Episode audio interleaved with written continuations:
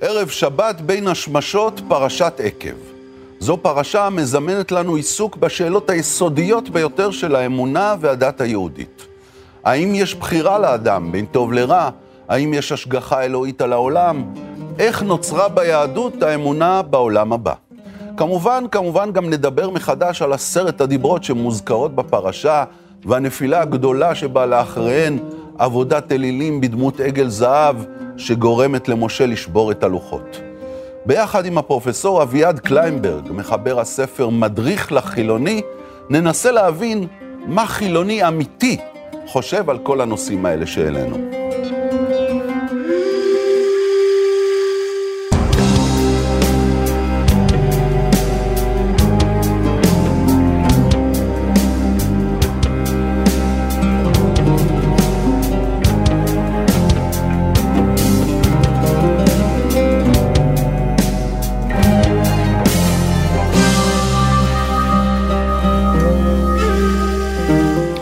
שבת שלום, פרופסור אביעד קליינברג.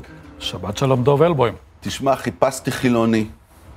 חיפשתי וחיפשתי, סוף סוף מצאתי חילוני. אתה חילוני אמיתי? שאני אדע. חילוני, כן.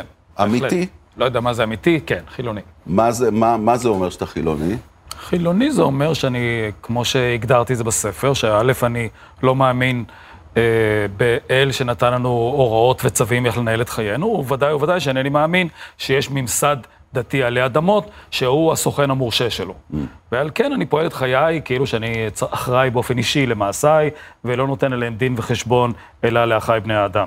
אבל שמתי לב שלא אמרת בתחילת דבריך שאתה לא מאמין באלוהים.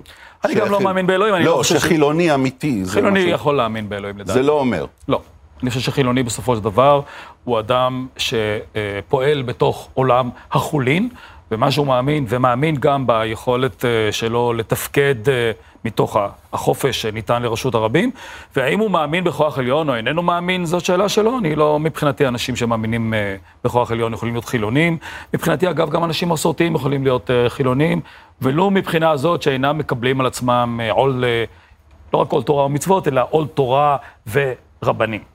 תשמע, אני תכף אתווכח איתך בצורה מאוד מאוד אה, רצינית על המשפטים שאמרת, כי אני חושב אה, אה, קצת אחרת ממה שאתה אומר, כי אתה בעצם מכליל בתוך ההגדרה החילוני ציבור רחב מאוד, כמו שאמרת, אפילו את נכון. אותם מסורתיים, וזה דבר שצריך לדבר עליו לפחות, נכון. ולעיין בו, אבל דבר ראשון, יש לנו פרשה עסיסית. כן. נכון, ואתה במקצועך היסטוריון אה, באוניברסיטת תל אביב, ראש בית הספר להיסטוריה, נכון? נכון. וראש, ו, וראש הוצאת הספרים של אוניברסיטת תל אביב, שהיא הוצאת ספרים אה, גדולה וחשובה, ואתה חוקר היסטוריה של דתות. כן? נכון, זה התחום שלי. העניין שלך זה, זה בעיקר, בעיקר נצרות, נכון? נצרות נצ- קדומה, נצרות, כן, בימי נצרות. הביניים. הייתי אומר נצרות מראשיתה ועד אה, עד הרפורמציה פחות או יותר, אבל גם יהדות, ככל שעובר הזמן, אה, יותר ויותר מתעניין בשאלות, אה, אה, בשאלות אה, היהודיות, אה, במידה פחותה דתות אחרות, אם כי שולח ידי גם לשם. אני לא מרגיש שאני יכול להגיד שאני מומח- מומחה ל- לדתות מזרחיות, כי אני לא מדבר את השפות. ואני לא מרגיש שאני ממש מומחה ל- לאסלאם, כי אני לא מדבר את השפה, אבל בתחומים האחרים אני חושב ש... יהדות ונצרות. כן. אז תשמע, הפרשה הזו באמת, כמו שאמרתי, מציבה לפנינו את האמונות הגדולות של, ה, של התרבות היהודית, ובואו נתחיל בהתחלה, ב, כן.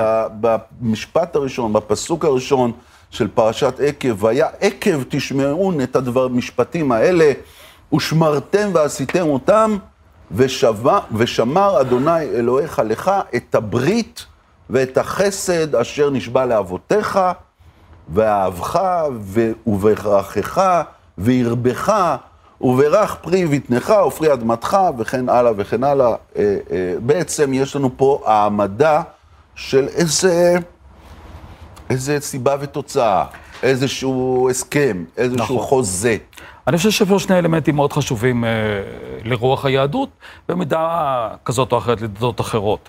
האלמנט המשותף לכל הדתות המונותאיסטיות זה תפיסת השכר והעונש. גמול, תורת גמול, הגמול. זאת אומרת, אם אתה תעשה טוב, אתה תקבל. אני רוצה להגיד שיש משהו מאוד אה, לא ישר באיזשהו אופן בתפיסת השכר והעונש הדתית, משום שהיא בעצם לא מכירה באפשרות הפשוטה של להגיד, אוקיי, אתה לא אני עשיתי את הטוב, אתה לא נתת, ועל כן עכשיו אתה או חייב לי או ההסכם מבוטל.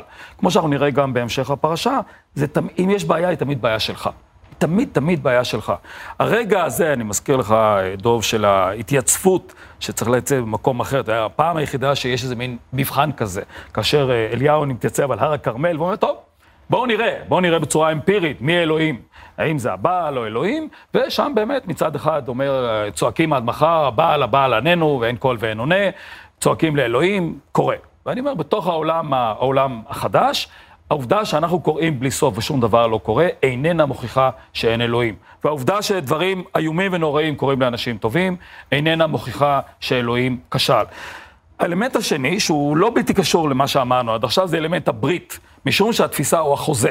משום שהתפיסה בתוך העולם היהודי איננה סתם תפיסה של שכר ועונש, אלא היא תפיסה חוזית. זאת אומרת, אלוהים הגיד לנו מה הוא מצפה מאיתנו, ועל כן אנחנו יכולים פחות או יותר להגיד, זה לא, אנחנו בכל רגע מנסים לנחש מה אתה מתכוון או מה בא לך, אלא הנה, זאת וזה, התורה. וזה שונה, נגיד, זה שונה. ביהדות מדתות החיות של שונה. הנצרות והאסלאם? לגמרי. אין, אה, בתוך הנצרות, אה, הנצרות מתחילה היה חוזה, היה חוזה. היה, היה חוזה. פעם. היה חוזה בין ישראל אה, לבין אלוהיו. החוזה הזה הופר לחלוטין. על ישראל, ידי בני ישראל. על ידי בני ישראל. בני ישראל לא היו מסוגלים לעמוד בחוזה, בתנאי החוזה הזה בשום צורה ואופן. באיגרת על הרומים אומר פאולוס במפורש שאין צדיק, אין גם אחד. אף אחד, אין 아, אף... אה, שאי אפשר. אי שזה... אפשר לעמוד בתנאים. אז למה אלוהים ביקש? או, זאת שאלה מאוד טובה, למה אלוהים ביקש? אתה שואל מה... מה, הוא הכשיל את בני ישראל? הפרשנות אומרת כך. זאת שאלה מאוד מורכבת של כל הדתות, אבל הייתי אומר שאני אתן לך כרגע את הפרשנות החביבה עליי מתוך המורשת הנוצרית, והיא שאלוהים ביקש להעביר לנו מסר, שלא זה הדרך. הדרך איננה החוק, הנומוס, התורה, אלא הדרך היא התבטלות מוחלטת בפני האל, לא ניסיון להתחשבן איתו ולהגיד, תשמע, אנחנו עשינו, מגיע לנו, לא עשינו, מגיע לנו עונש, אבל היינו בסדר, לא מגיע לנו עונש, אלא אמירה, תעשה, עשה בנו כרצונך. עשה בנו כרצונך. ומתוך התפיסה הנוצרית, אם כן, בסופו של דבר, מה שעומד מאחורי כל אקט של טוב שהאל אה, מציג כלפינו, אה, הוא התפיסה של חסד מוחלט. זאת אומרת, אין בבית הדין האלוהי אנשים שיכולים להגיד, אה, בעלי פלוגתא שיכולים להגיד, עשיתי, כן לי. גם הקדושים, יוחנן, לא כל הצדיקים. לא משנה, מאברהם, לא יצחק, משנה. אברהם, יצחק ויעקב, כל האנשים האלה היו צדיקים לשיטתם.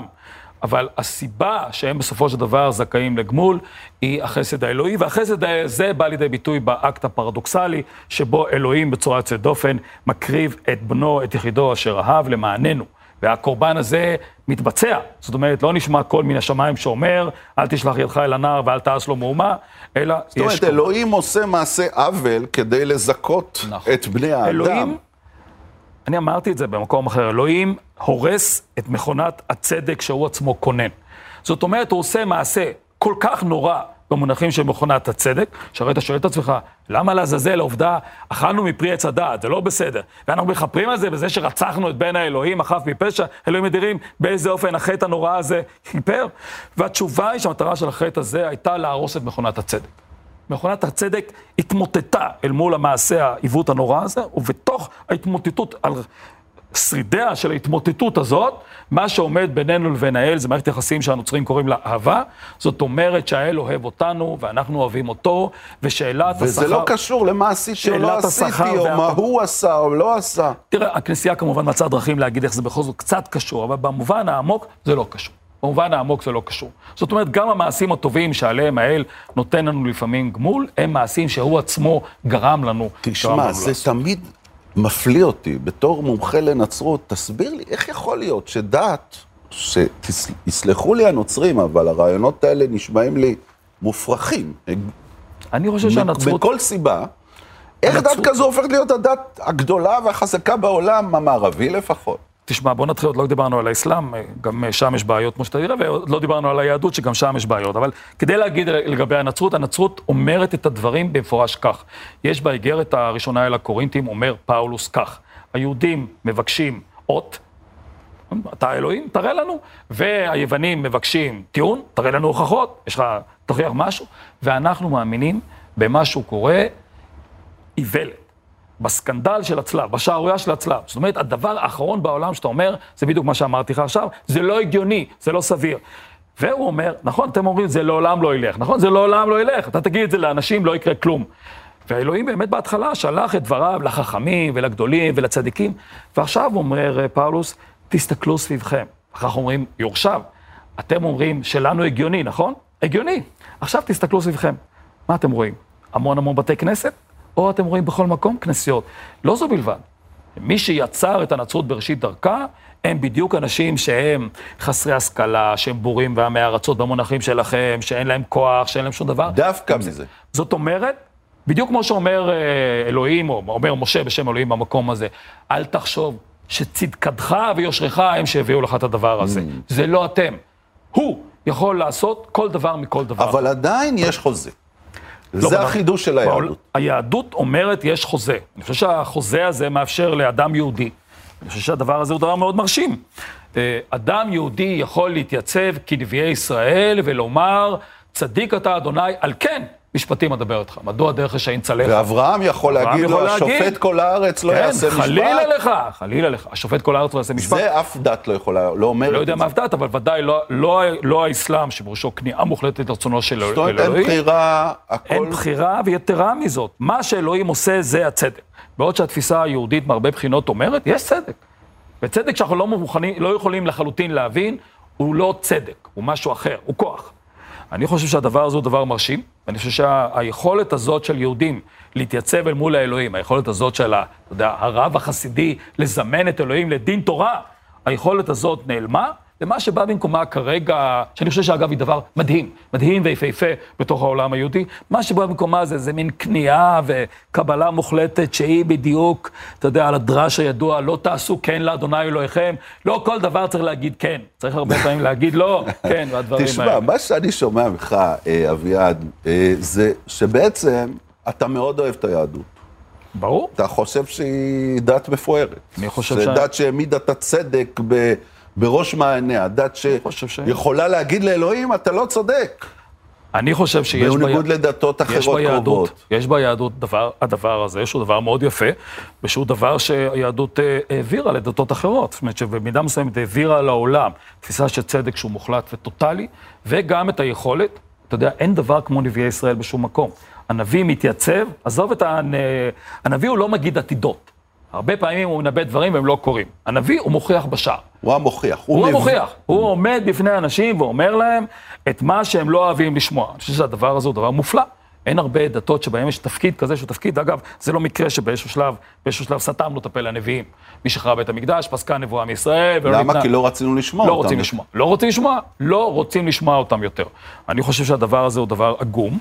מאידך גיסא, שוב אני חייב להגיד שחלקים אחרים אה, בתוך היהדות הם חלקים שהם, אה, שהם בהחלט מעוררים אה, ספקות. אבל בעצם מה שאתה אומר, שהיהדות ב-200, 300 השנים האחרונות עברה איזה תהליך, ואולי כהיסטוריון אתה יודע בדיוק אה, לשרטט אותו, לציין אותו, אבל אתה, אתה מציב פה אה, כמה סוגים של יהדות. יש זאת אומרת, סוגים, יש סוגים. סוגים שונים של יהדות, יש סוגים ויש שונים. סוגים שאתה מאוד מזדהה איתם. יש זאת אומרת, סוגים. המדריך לחילוני פה, הוא לא מדריך למישהו שלא רוצה קשר עם היהדות, או שחושב שהיהדות לא. היא כל- דבר שצריך להתנער ממנו, אלא להפך. זאת אומרת, יש לך הערכה עמוקה ליהדות.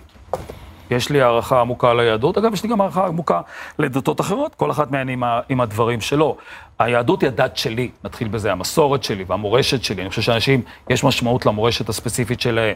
אבל האם אני מקבל את הממסד הדתי היהודי? התשובה היא לא. לא, אבל זה לא עניין של מקבל. ממסד. אבל הממסד הוא חלק מהעניין, זה לא בסדר. דבר נפרד. הדברים האלה... אני בכוח מנסה לחלץ ממך אוהב ישראל. אתה לא אני אוהב. ישראל, מה הקשר? לא, אוהב יהדות. אוהב את היהדות. מצוין. אוהב את היהדות, אבל, אתה יודע, זה אבל. יש מסורת בתוך היהדות להגיד, צדיק אתה אדוני, על כן. אני חושב שגם בתוך העולם היהודי יש בהחלט מקום להגיד, תשמעו, הכיוונים, ההליכות, הדברים שקרו, ההסתגרות בתוך הגטו מרצון, הדברים האלה הם דברים מזיקים, הדברים האלה הם דברים שאני לא יכול, לא יכול להזדהות איתם. טוב, נמשיך אה, בדברים המעניינים האלה אחרי ההפסקה. היו איתנו.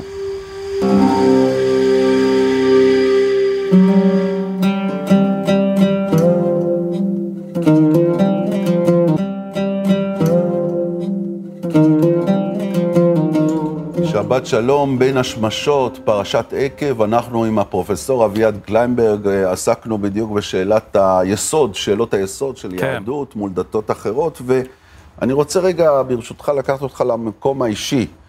אה, אתה נולדת להורים אה, ניצולי שואה, כן. ואביך היה ממש חסיד גור. אבי היה חסיד גור, כן. לפני המלחמה, מה זאת אומרת חסיד? הולך לרבי, נותן לו פתק, כמו שהחסידים עושים. חסיד, כן. אה, אני חושב שמה שקרה, קרה לו מה שקרה להרבה אנשים. זאת אומרת, כיוון, דווקא משום שיש תפיסה של חוזה, עם כל הניסיונות אה, של להגיד, לא משנה איזה הפרות לכאורה יש בחוזה הזה, בכל זאת החוזה תקף מהצד ההוא, היה רגע שאחרי מיליון ילדים יהודים נרצחים, אה, הרבה מאוד אנשים אמרו, טוב, או שהחוזה הזה כנראה לא שווה שום דבר, או שאין בצד האחר כלום. אה, אני כבר גדלתי בתוך עולם ש... שאין בו אמונה. זאת אומרת, אה, גדלתי בתוך עולם שהסיפורים הללו הם שרידים של משהו שהוא מת. זאת אומרת, אה, של ללכת להתפלל, או לבית כנסת, או לקדש. אביך היה הולך לבית כנסת. כן, לא הולך, לא הולך באופן קבוע, אבל מפעם לפעם הולך, כי יהודי הולך לבית כנסת, כמובן. מה זאת אומרת כי יהודי הולך לבית כנסת? תשמע, הדברים האלה כבר הוא היה אמרתי, הולך לבית כנסת, הוא אומר ברוך אתה אדוני, ומה? דוב, הדברים האלה זה, אתה יודע, אה, לא נשאר קבר, לא נשאר כלום, לא נשאר שום דבר, הכל נמחק. הכל נמחק. כשאתה שואל את עצמך, אדם כמו אבא שלי שואל, באיזה אופן הוא ממשיך להתקשר עם העולם ההוא, אז הוא הולך לדברים האלה, כי זה אסור. כי לחזור על המחוות, לחזור על המילים, זה להחיות ולו לרגע את אבא שלו, את אימא שלו, את, האח, את האחיות שלו, את אח שלו, את, את כל העולם הזה שמת. ואני חושב שגם שהייתה תחושה שה, שבית הכנסת, תשמע, לא שהלכנו, אתה יודע שבית כנסת הוא מקום של כל היהודים. כן מאמינים, לא מאמינים, לא זה שואלים. המקום שמתכנסים, זה המקום שמתכנסים, זה שמתחברים. המקום שמתכנסים, אני חושב שעם הזמן זה הפך להיות למקום אה, אה, הרבה יותר סגור והרבה יותר אה, עוין, אה, ודאי ממה שהיה כשאני גדלתי בבאר שבע. אה, אבל בכל מקרה, תשמע, אני חושב שההליכה אל מעבר, אני חייב להגיד שכבר בתוך החינוך לא היה אפילו כעס. לא היה כעס על אלוהים בבית, לא היה כעס איך זה יכול להיות. זה כבר היה שלב אחרי. אין, ואין אפילו על מה, אין אפילו על מה לכעוס. ולך יש כעס? אתה יודע, לא כל אה, אחד מוציא כן. מדריך לחילוני. לא לא כל חושב, אחד חושב- אה, לוקח את זה כמניפסט, כן? א', אני חושב יש שהמניפ... לך כעס? לא, אני חושב שה... אה, תראה, אני מגיע לתוך העולם של הדת בכיוון הפוך מהאתאיסט המקצועי. אני ביליתי את העשורים האחרונים בקריאה אמפתית של טקסטים דתיים, יהודים, ועוד איזה. ונוצריים, וטקסטים, קצת טקסטים אחרים. זה דברים שהקדשתי להם אה, הרבה מאוד אה, מחיי, ודאי מחיי, מחיי המקצועיים, והתחלתי גם, אה, אתה יודע, בדברים האלה לכאורה הכי מופרכים, באנשים שמשתטחים על קברי צדיקים, ובקמעות ובלחשים, שכל מטרתי הייתה להגיד, תראו, הדברים האלה זה לא הבל, זה לא שטות, אני גם אומר את זה בתחילת הספר, אני לא חושב שדת היא שטות, אני חושב שהסוג הזה של אמירה מבטלת ומזלזלת, שאגב, אופיינית גם לדתיים כשהם מדברים על חילונים. כל מה שאתם עושים זה שטויות, זה שטויות, אתם בורים, אתם לא יודעים כלום. אה, כל הדברים האלה נראו לי מופרכים. אבל עם הזמן, תשמע, הסיבה שבשלה כתבתי את הספר היא לא בשביל לקעקע את אמונתם של אנשים, היא בשביל להגיד שבתוך העולם, שכרגע הוא החברה הישראלית, התפקיד שממלא את האליטה הדתית הוא תפקיד מזיק. שהעירוב בין אה, אה, הדת לבין מדינה במדינת ישראל הוא עירוב שגורם נזק, אגב, גם ליהדות, לא רק לעולם החילוני, משום שהגרסה שמוצגת ברשות הרבים היא גרסה מדולדלת של היהדות, היא גרסה מוטה של היהדות, היא גרסה שכל האלמנטים שבעיניי הם האלמנטים הכי מרשימים, נלקחו ממנה, היהדות הפכה למין ציות עיוור וחסר חסר משמעות, ובתוך העולם הזה, אנשים שרוצים לנהל אה, דיון, צריכים שתהיה להם אה, איזושהי מתודה, יהיו להם איזה שהם כלים, ואת מה? הכלים האלה אני מציע. מה, לחילוני? לחילוני, ודאי. לחילוני, וגם אני חושב ל- אה, לדתי שמוכן להקשיב. יש דתיים שלא מוכנים להקשיב, אתה יודע, מבחינה הזאת, הם צועקים, צועקים, צועקים כדי לא לשמוע.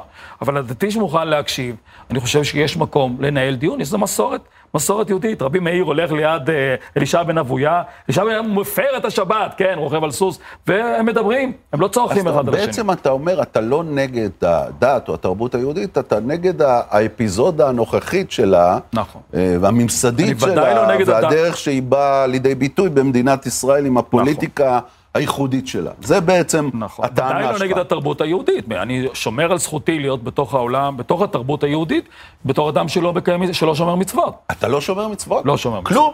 מה זה כלום? אני לא רוצה, אבל אני לא אונס. מה זאת אומרת? אני מזכיר לך שהמצוות זה לא רק מצוות תגיד, אני הפולחניות. אני עכשיו- שומר על המצוות השכליות, בלי יוצא מן הכלל. מלת את בנך? כן. נו, זו מצווה שכלית? לא אמרתי שאני לא זה, אתה יודע, זה לא אותו דבר, אדם דתי שאוכל חזיר, זה לא כמו אדם חילוני שמקדש על היין. אני לא, עושה- אבל אדם חילוני שהולך וחותך נכון. לבנו בן שמונה ימים, אני חושב שזה... אה, חלק מאיברי הגוף שלו, אני חושב. זה עקדת יצחק, זה לא חוכמה. אני לא חושב, אבל... אה, אני יש בזה מן עקדת יצחק. אין לי, אני חושב שהטענות נגד המעשה הזה שלי הן טענות תקפות, ובהחלט אה, אין לי תשובה טובה עליהן. התשובה שלי היא שיותר, אתה יודע, פעם תיארתי, הייתי, למדתי בבית ספר באוניברסיטה קתולית, מאוד, מוסד של הכנסייה. אה, ובפעם ראשונה חברים הזמינו אותי להשת- להשתתף במיסה, במיסה, והגישו לי את לחם הקודש, זאת אומרת, עכשיו אתה אני לא... לאכול את ה... עכשיו אני לא מאמין, אני אדם שלא מאמין בדברים האלה, בטח לא מאמין שלחם הקודש זה דבר בעל משמעות. ולא יכולתי, לא יכולתי, כי באיזשהו אופן, אתה יודע, אתה שואל למה לא יכולת כי האמנת שיש בזה איזה כוח מגי, והתשובה היא, אתה יודע, תיארתי את זה פעם במקום אחר, הנחילים של אבותיי התפוחים לא נתנו לי לעשות את זה. אתה יודע מה, זה אותי- כל כך חזק, זה כל כך נכון גם. כי אתה לא. חושב על, על אבותיך ואמותיך שהקריבו את חייהם בשביל לא להיות בסיטואציה הזו, אתה אומר, אני לא יכול לעשות את זה. נכון, ואני חושב שגם העניין הזה של המילה, כיוון שהמילה הפכה להיות באופן סמלי למשהו מאוד חשוב, שהדרך שבה היהודי מגדיר את עצמו, להגיד אני לא עושה את זה, היה מבחינתי הצהרה שאני לא רוצה להצהיר אותה. לעומת זאת, אין לי שום בעיה לאכול טרפות ונבלות, ואין לי שום בעיה אה, לחלל שבת בפרהסיה. הדברים האלה מבחינתי הם לגיטימיים והם בסדר גמור, ואני עושה אותם. אז אתה בכל זאת בתוך הרשת היהודית, בתוך, בתוך, אני ה- יהודי, אני בתוך יהודי העולם הזה. חילוני. יהודי חילוני. יהודי חילוני, יהודי תגיד, חילוני. אנחנו פה גם, בחלק מהפרשה מזכירה אה, באופן אה, אגבי אמנם, אבל באופן בולט, את עשרת הדיברות, את מעמד הר סיני. כן. שהוא נחשב למעמד הפסגה אולי של אה, התרבות היהודית, אה, התגלות של אלוהים, אה, אה, דברו מגיע לבני האדם. זה רגע מדהים. רגע תחשוב, תחשוב על הדבר הזה, על הדרך שבה המסורת הרבנית היוותה את, את הסיפור הזה. הסיפור אומר לכל עם ישראל. והמסורת אומרת ככה, משה קיבל תורה בסיני ומסרה ליהושע. זאת אומרת, כל עם ישראל נעלמו. יש עכשיו מסורת, יש נביאים, יש חכמים. בהתחלה זה היה כולם, כולם בתוך הדבר הזה, איזושהי ברית שהיא ברית שמחייבת את כולנו. אני חושב שהדבר הזה, ההתעקשות על אה, מתן עוד ועוד ועוד זכויות לאליטה, שהיא אליטה רבנית, שמציגה את עצמה בדרכים שאגב, לא ב- בהיסטוריה, הם, לא הייתה שליטה כזאת לאליטה רבנית אף פעם. על קהילה יהודית, אני חושב שהדברים האלה הם דברים מסוכנים, וכרגע מבחינת היהדות הם דברים שגורמים נזק, כאמור, גם ליהדות וגם לאנשים אחרים שרוצים כמוני להיות חלק מן אני לגמרי העולם. מסכים איתך, אבל בוא רגע ניכנס לעניין הזה של התגלות. אתה, אתה כמו שאמרת, אה, אה, לא מאמין באלוהים, נכון. אבל אי אפשר להוכיח את אי קיומו של אלוהים, נכון. כמו שאי אפשר להוכיח את קיומו. אי אפשר להוכיח שלילה. אתה, אני יכול להוכיח שאין בחדר הזה 70 שדים בלתי נראים? לא יכול להוכיח. בסדר. אני יכול להוכיח שאין זהוס? גם לא יכול. נכון, כן? אבל אתה גם לא יכול להוכיח שיש אלוהים, נכון. ואתה לא יכול להוכיח שלא היה מעמד הר סיני.